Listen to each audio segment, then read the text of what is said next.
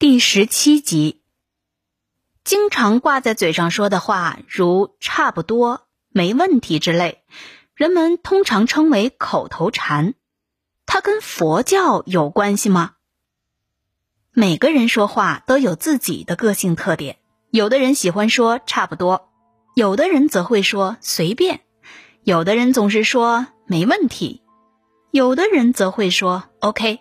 没事，总将某个词挂在嘴边，这个词就是口头禅。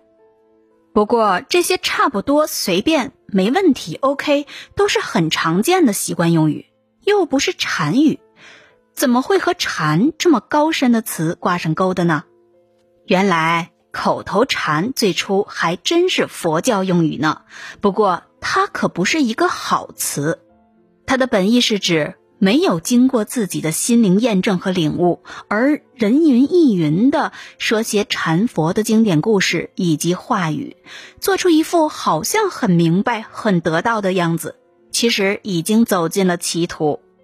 禅宗重顿悟，不立文字，直指人心，但能顿悟的人总是少数有慧根的人。普通大众往往喜欢卖弄，知道点什么了就要显摆一下，生怕别人不知道。正所谓“富贵不还乡，如衣袖夜行”，所以口头禅开始是个贬义词。随着语言不断发展变化，口头禅不再具备最初的意义了，它成了个人习惯用语的代名词。有些人常常不经过任何思考就脱口而出某一个或几个词儿，这就是现代所谓的口头禅。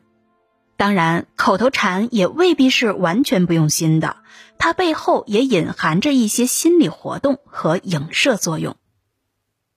您刚才收听的是多彩汉语中华文化十万个为什么，同名图书由中华书局出版，演播若晴。